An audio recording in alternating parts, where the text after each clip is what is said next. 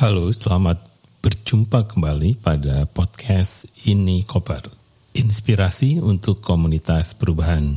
Saya Dani Wahyu Munggoro dari Inspirasi Tanpa Batas atau Inspirit.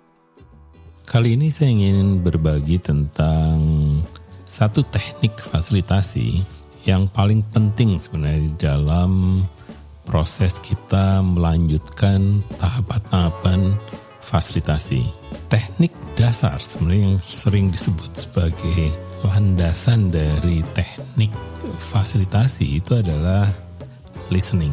Nah, listening ini menjadi salah satu faktor pengunci apakah proses fasilitasi kita akan berhasil atau gagal.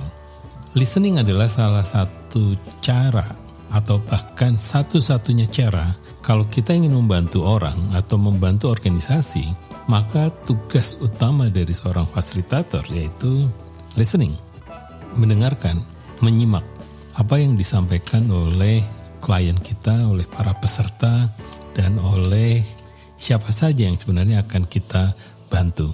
Jadi gagal listening itu akan gagal fasilitasi atau bahkan gagal apa pun karena kemudian pada saat kita memberikan questioning misalnya pertanyaan, pertanyaannya tidak ada konteksnya karena kegagalan pada saat kita listening.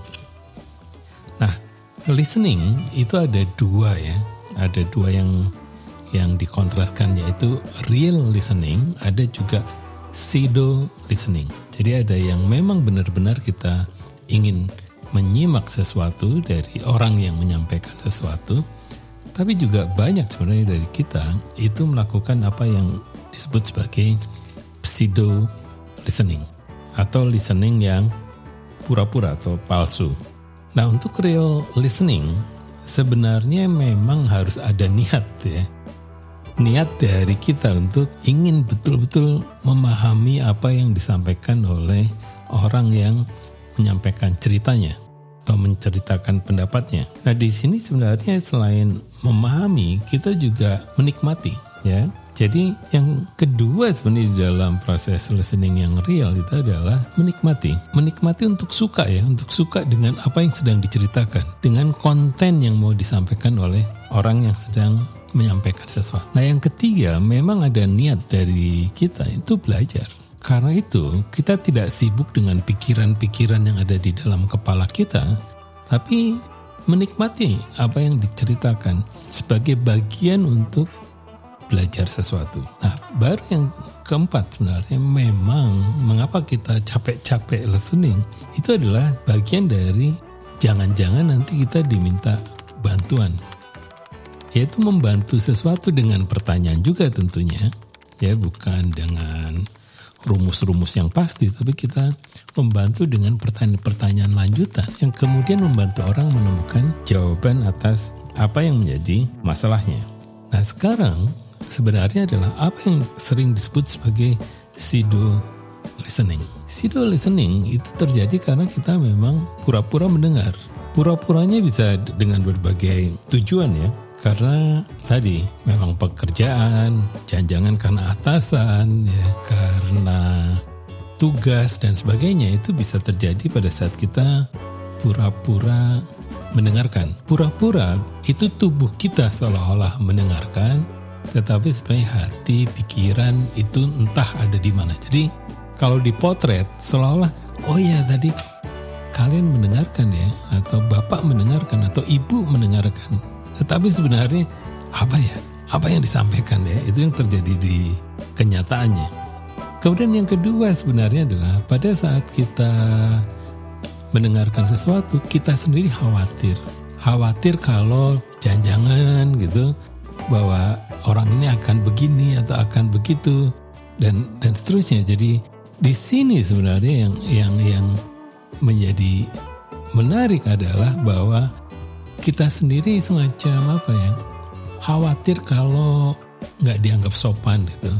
Jadi khawatir sendiri jangan-jangan nanti akan ditolak pada saat dalam percakapan berikutnya. Jadi di sini semacam ada ada bendera merah gitu yang menyebabkan kita pura-pura mendengar karena takut jangan-jangan kita dalam bahaya karena tidak mendengarkan karena banyak kasus ya bagaimana orang kadang tertidur atau juga pura-pura ke toilet dan sebagainya dan kemudian ketahuan misalnya karena sebenarnya pada saat mendengarkan pada sebuah rapat atau dan sebagainya mulai juga gelisah sendiri.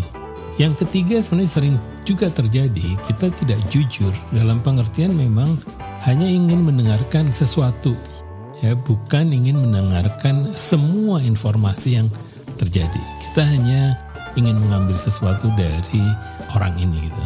Jadi hanya ingin mengambil konsepnya, akan mengambil contoh-contohnya, atau akan mengambil formulanya saja. Ini juga sering terjadi ya. Nah yang lain sebenarnya kalau di dalam dunia fasilitasi sering disebut sebagai buying time. Kenapa buying time? Ya sebenarnya kita seperti ya bahasa tubuh kita matching mendengarkan gitu. Tapi sebenarnya di kepala kita itu menyiapkan untuk memberikan komen berikutnya apa ya. Apa yang ingin saya komentari? Jadi sibuk cari di kepala referensi apa yang sebenarnya akan saya komen nanti ketika orang ini selesai bicara? Itu juga sering. Ini yang disebut dengan buying time. Yang lain sebenarnya sering orang menyebutnya sebagai half listening. Listening setengah hati ada macam-macam karena pengen dapat pujian gitu. Ya bahwa orang ini telah hadir. Saya hadir pak di acara bapak gitu. Dan dengan konsep ini sebenarnya bahwa half listening ya separuh hatinya ada di ruangan itu separuh ada di tempat yang lain. Itu biasanya ditanya ditandai dengan namanya baik glossy eyes gitu. Jadi matanya tuh seperti berkaca-kaca tapi sebenarnya kita juga sering tahu bahwa sebenarnya orang ini tidak ada di sini. Nah yang lain sebenarnya kadang listening itu memang untuk mencari-cari apa ya semacam kelemahan gitu. Kelemahan dari orang yang menyampaikan sesuatu. Gitu. Jadi memang ingin dicari sesuatu yang menyebabkan saya itu lebih unggul dari orang ini. Gitu. Pikirannya hanya itu aja ya. Sehingga memang dari awal kita pengen dianggap lebih dari orang yang sedang berbicara. Bahkan banyak juga sebenarnya kita listening untuk mencari kelemahannya gitu. Karena apa? Karena kita ingin serang. Pada akhir selesai percakapan saya langsung serang apa yang menjadi kelemahan dari orang yang sedang menyampaikan presentasi misalnya.